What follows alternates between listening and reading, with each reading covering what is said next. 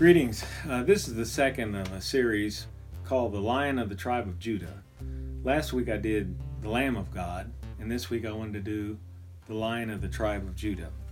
So let's take a look at that. This is an illustration that God gives us of how He relates to us. As the Lamb of God, that has to do with His sacrifice for us. As the lion, well, you can kind of guess what that is. A lion is a predator. A lamb is a very innocent, harmless, defenseless animal. The lion is the apex predator, king of the jungle, we might say.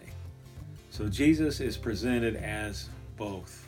First thing I thought of when I was looking at this, I thought, well, how many times does it say He's the Lamb of God?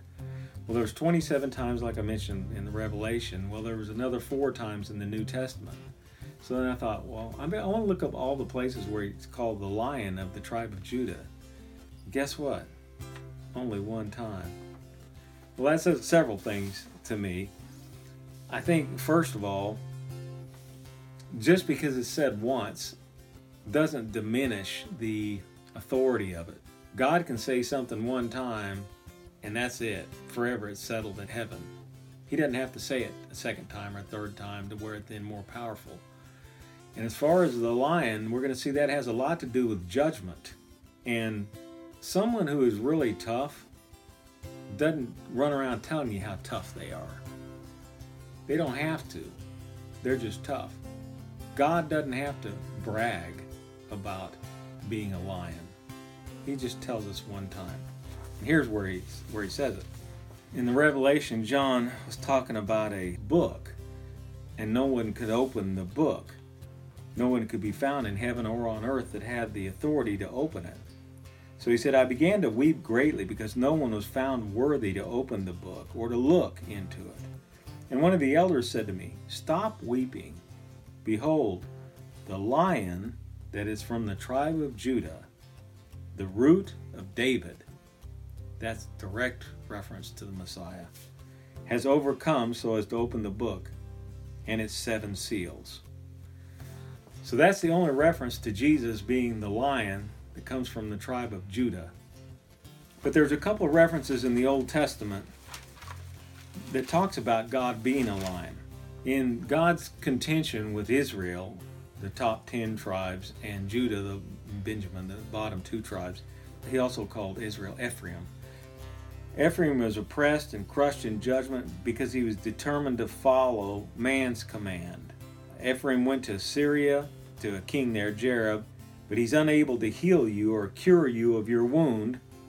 For I will be like a lion to Ephraim, and like a young lion to the house of Judah. I, even I, will tear to pieces and go away. So like just tear them up.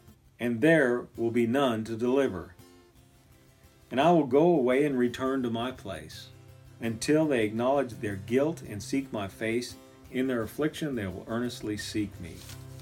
Another time, a little bit later in Hosea, here's the way he phrases this thing about being a lion. He was talking about how faithful he had been to Israel. I've been the Lord your God since the land of Egypt, time of Moses. And you were not to know any God except me, for there is no Savior besides me. I cared for you in the wilderness, in the land of drought. As they had their pasture, they became satisfied. And being satisfied, their heart became proud. Therefore they forgot me. So I will be like a lion to them. Like a leopard, I will lie in wait by the wayside. I shall encounter them like a bear robbed of her cubs. And I will tear open their chests. There I will also devour them like a lioness, as a wild beast would tear them. It is your destruction, O Israel, that you are against me, against your help. So where's your king now, that he may come and save your cities? And those judges you requested, the kings and princes. So God's making mockery. Where are the people that can save you? They're nowhere around. I gave you a king in my anger, and I took him away in my wrath. You know, this thing about being against our help, whenever we sin against the Lord, we're actually against our help. And that's why he says when we turn to him and we turn away from the things he would have us to turn away from, it would be healing to our body and refreshment to our bones. So he compares himself to a lion. That's not the way that we want to encounter him. Let me just put it that way. So I don't know how you visualize or think of Jesus. When you think about the Christ, I don't know exactly, what you see. But I want to share with you what John saw in the Revelation. It says that he was in the Spirit on the Lord's day, and he heard behind him a loud voice like the sound of a trumpet. I turned to see the voice that was speaking with me. And having turned, I saw 7 golden lampstands, and in the middle of the lampstands one like a son of man, clothed in a robe reaching to his feet, girded across his breast with a golden girdle, and his head and his hair were white, like white wool, like snow. And his eyes were like a flame of fire, and his feet were like burnished bronze when it has been caused to glow in a furnace. And his voice was like the sound of many waters. And in his right hand were 7 stars, and out of his mouth came a sharp two-edged sword, and his face was like the sun shining in its strength. And when I saw him, I fell at his feet as a dead man. And he laid his right hand upon me, saying, Do not be afraid. I am the first and the last, and the living one. And I was dead, and behold, I am alive forevermore. And I have the keys of death and Hades. Write therefore the things which you have seen, and the things which are, and the things which shall take place after these things. This is a reference to Jesus Christ himself. Now what's amazing to me about this is John had been with him for 3 years in his earthly ministry. He was with Christ after he rose from the dead. He was there when Jesus ascended into heaven. He witnessed miracles. And when he sees the Christ, when he sees Jesus here, he falls at his feet like a dead man. That's pure terror. So as far as who Christ is now, here's another reference about him. Paul was writing to the Thessalonians, and they were under a lot of affliction. They were being persecuted. And he says, After all, it is only just for God to repay with affliction those who afflict you. In other words, justice. And to give relief to you who are afflicted, and to us as well, when the Lord Jesus shall be revealed from heaven with his mighty angels in flaming fire, dealing out retribution to those who do not know God. This is the lion. And to those who do not obey the gospel of our Lord Jesus. The word obey means with the hearing and then not yielding to it, not getting under it. Hupo akuo. They've heard, but they say no. These will pay the penalty of eternal destruction, away from the presence of the Lord and from the glory of his power, when he comes to be glorified or honored in his saints on that day, and to be marveled at among all who have believed. So when we see him, when I see him, who he really is, I'm going to marvel at who he truly and actually is. Now, concerning these warnings to mankind about his function as a lion, this is nothing new at all. 1,000 years BC, listen to this. Why are the nations in an uproar and the peoples devising a vain, empty thing? The kings of the earth take their stand, and the rulers take counsel together against the Lord and against his anointed one, or against his Messiah, against the Christ. And what do they say? Let us tear their fetters apart and cast away their cords from us. Rebellion against God. He who sits in the heavens laughs. This may be the only reference to God laughing. But it's not the laugh of humor. The Lord scoffs at them, and he will speak to them in his anger and terrify them in his fury. But as for me, it's what God is saying, I have installed my king upon Zion, my holy mountain. Now, this is the Son saying, I will surely tell of the decree of the Lord. He, the Father, said to me, the Son, Thou art my Son, today I have begotten thee. Ask of me, and I will surely give the nations as your inheritance. Well, I have the feeling that's happened. And the very ends of the earth as your possession. I'm certain the Son has asked the Father this. And in fact, we're told in John, in the Last Supper, and it said, Jesus, knowing that everything had been given into his hands, sometime even before that Last Supper, because it's a perfect tense, which means an action in the past time that's continuing to the present, he knew God the Father, even before the cross, had already turned it all over to him. And knowing that, it says he rose from supper, and what did he do? He became a servant and washed the disciples' feet. But he already knew all authority had been given to him. And then after the resurrection, he did say that, all authority has been given to me in the heavens and on earth. We're told in Hebrews that all things have been subjected to him, but we do not yet see all things subjected to him. We don't see it yet, but it's already happened and it's coming. Now, when Jesus was in the garden and was being arrested, he was directing that whole scene because they came to arrest him and he said, who do you seek? Well, all the disciples are with him and they said, Jesus the Nazarene. He said, I am. And when he said that, they all fell to the ground. Well, as they scrambled back up, he said, who is it you seek? Well, Jesus the Nazarene. Okay, then let these go their way. So he was making orders even there. And Peter cut off Malchus's ear and he said, Peter, put the sword back up. This cup that I've been given by the Father, shall I not drink it? So he was obedient to the point of death, even the death of the cross, when he didn't have to be. That's the point of this. So what he's saying here is the very ends of the earth are going to be given as possession. And he says, you shall break them with a rod of iron and shall shatter them like earthenware. In other words, you're the boss, the lion. So what's the conclusion of that? Now, therefore, O kings, show discernment. Take warning, O judges of the earth. Worship the Lord with reverence. Rejoice with trembling. Now that worship the Lord with reverence is serve the Lord with fear. He's talking to the kings, the leaders, the judges of this earth. It's a warning to them.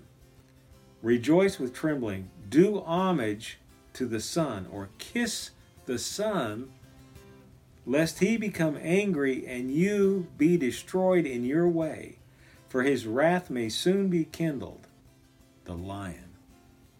Then he says, how blessed are all who take refuge in him, the Lamb. It's going to be one or the other. Now to fast forward and even to go to the future of us, there's a point in the Revelation, all the leaders of the earth, everybody is sold out against the Lord, against God's authority. That's really all it comes down to. In other words, we want to do what we want to do, how we want to do it. And there's warnings all through the Bible about you leaning to your own understanding. There's even the Assyrians. One of the things that God told the Israelites is their law originates within themselves. They were a fierce people, and their law originated within themselves. They could care less what God thought about anything. Well, here in the end times, it appears, this whole coalition is going to raise up against God, and these will wage war against the Lamb.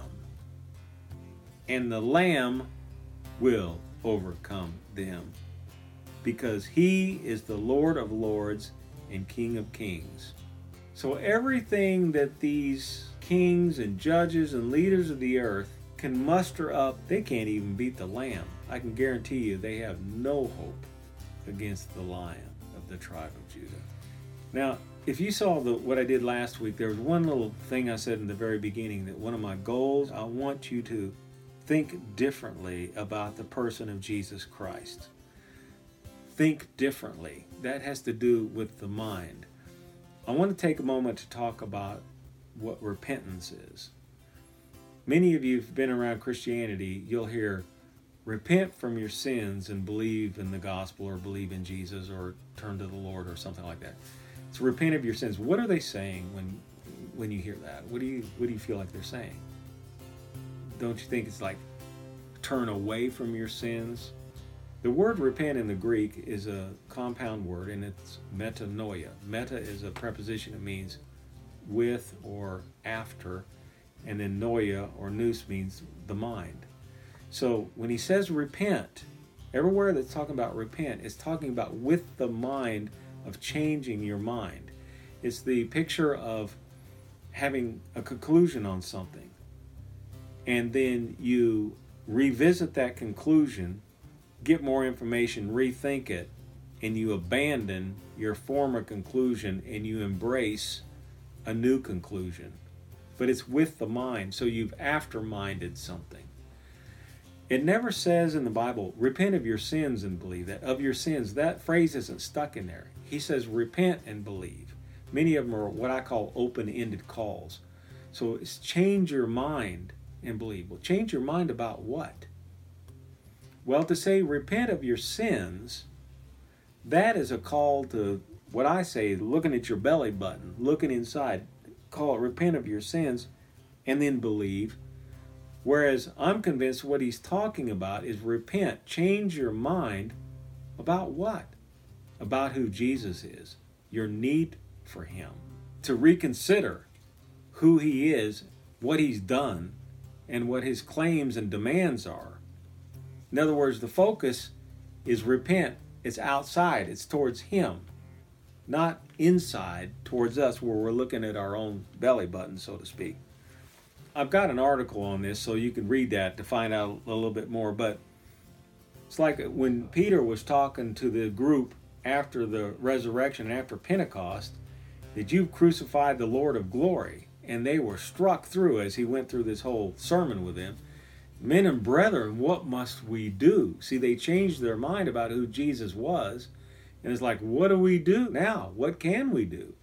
He says, repent, change your mind about who he is, which is obvious they were, and believe, embrace this forgiveness or pardon that he is extending as the Lamb of God. So you change your mind about who he is. Paul said, if they had known mentally, they would not have crucified the Lord of glory. They didn't know who he was. So Paul's whole thing was to change your mind about who he is, rethink about who he is. I'm not trying to prove a point, but to bolster what I'm saying here, there is a word for turning away. It's apostropho, or strepho itself means turn around. It's a physical moving. It's a changing course, reversing course. And he doesn't say apostropho or strepho and believe, pistuo, like turn around and believe. It's change your mind and believe. Change your mind about Christ. Now, we are also going to change our mind about sin, and we are going to turn from our sins. That's indeed part of Christianity. But as far as our personal sins are concerned, we do need to be convicted about our sin, that we have sinned against God. The way Jesus put it, he said, you're not going to seek a physician unless you know you're sick. Paul said that the law of God, the Mosaic law, he called it the ministry of death. But he talked about how the law can be used lawfully. And the way it's used lawfully is to show us, to tell us what God considers right or wrong, in other words, sin or righteousness, and to convince us that we are indeed in trouble with God, we have sinned against him. And it is a tutor that leads us to Christ. It shows us our need for the Lamb of God. So it's not a call that to turn from our sins, is to be convicted about our sins, to acknowledge our sins, that we've sinned against him. And then it's like, what must I do? And he's saying, you can't do anything about that in terms of pardon for it. That's why you need Christ as the Lamb of God. So the whole point of teaching about sin is to convince us that we're sick. That's it. And so that is why it is a tutor that leads us to Christ, where we change our mind about who Jesus is and what he's done and the value of that, and we call on him and receive him. That's the first step. And then step by step, he'll convict us of particular sin areas that he does want us to turn from. And that is indeed going to happen. But it's not a belly button look here. We're to be looking to him, and the repentance is a change of mind about who he is. I don't want to beat this to death, but I hope you get that. So that's been my goal with the message on the Lamb of God and the Lion of the tribe of Judah, is to, if needed, change your thinking about who Jesus is. In concluding, I want to share what I ended one of my articles with. I was writing an article, Two Governing Officials, based a lot on this Psalm 2, which, by the way, governing officials, amazingly, in the New Testament, they're called, it's the word for deacons or ministers. God says government officials are ministers to him, and they're going to account for how they ministered with this authority that's been given to them. Now, most of them don't believe that. That's obvious. But that doesn't change that fact, that that's indeed the way God views it. And they're going to account for the laws they passed or the things they've done and how it's affected everybody underneath their jurisdictions. Well, on the abortion thing, I was warning governing officials about participating in this activity in any way. And here's how I concluded it, because I'm talking about now Judgment Day, when it's going to be the Lion of the tribe of Judah. And I said, do not think that your pro-choice voting bloc, the lobbyists who've encouraged you to support abortion, or your advisors are going to come to your aid on Judgment Day. God will be meting out their reward for their own errant actions and influences. And those same friends, they'll be declaring that you made your own choices and those choices should not fall back on them. Know that each one of them will be scrambling in a vain attempt to save their own selves from the Creator. You and your defense for what you've done will be the last thing on their minds. So these people that were your friends in this life encouraging you to be doing all this, when that day comes and it's the Lion, they're not going to be thinking about you one bit, trying to defend you or trying to help you. They'll be scrambling for their own selves. So I said, in this matter, I am your friend by telling you this material, but you must listen now. I will not be able to help you then. Now, this is not meant as a threat to anyone that's listening to this, because I'm talking to myself as much as I'm talking to you. The Lamb of God, the benevolence that's extended from God by a cross for my pardon. I want to receive that, and I want to live in that, showing him that I appreciate what he's done for me. So I do want to turn from my sins as he reveals to me what those are, why it's wrong, and then why I need to turn away from them. And it'll always be for my own good and health and benefit, and I'll be more used to him, and I'll be of better benefit to everyone around me. But I've also say, look, Lord, if I'm not going to do that out of love and appreciation for you as the Lamb of God and what you've done, then show yourself as a lion to me. Perfect love does cast out all fear, but I don't have perfect love for God. I just don't. I wish I did. If I did, I would obey him constantly. So, Lord, if I'm not going to obey you in appreciation for you being the Lamb of God for me, then show yourself as the lion to where out of fear, I yield to you. I'll take that. And the last thing I want to say is this change of mind towards God, and then a change of mind eventually towards our sins, which leads then to behavior changes. God says this will be a repentance or change of mind that is without regret. That's his job. His job is to make sure we do not regret when we say yes to him. And he's real good about that. I appreciate you listening here, and I hope this has been a benefit to you. And like I say, you listen to these things, you'll learn great and mighty things that you do not know. And all of this material, there's only one place it leads to. It always leads to life, and you will indeed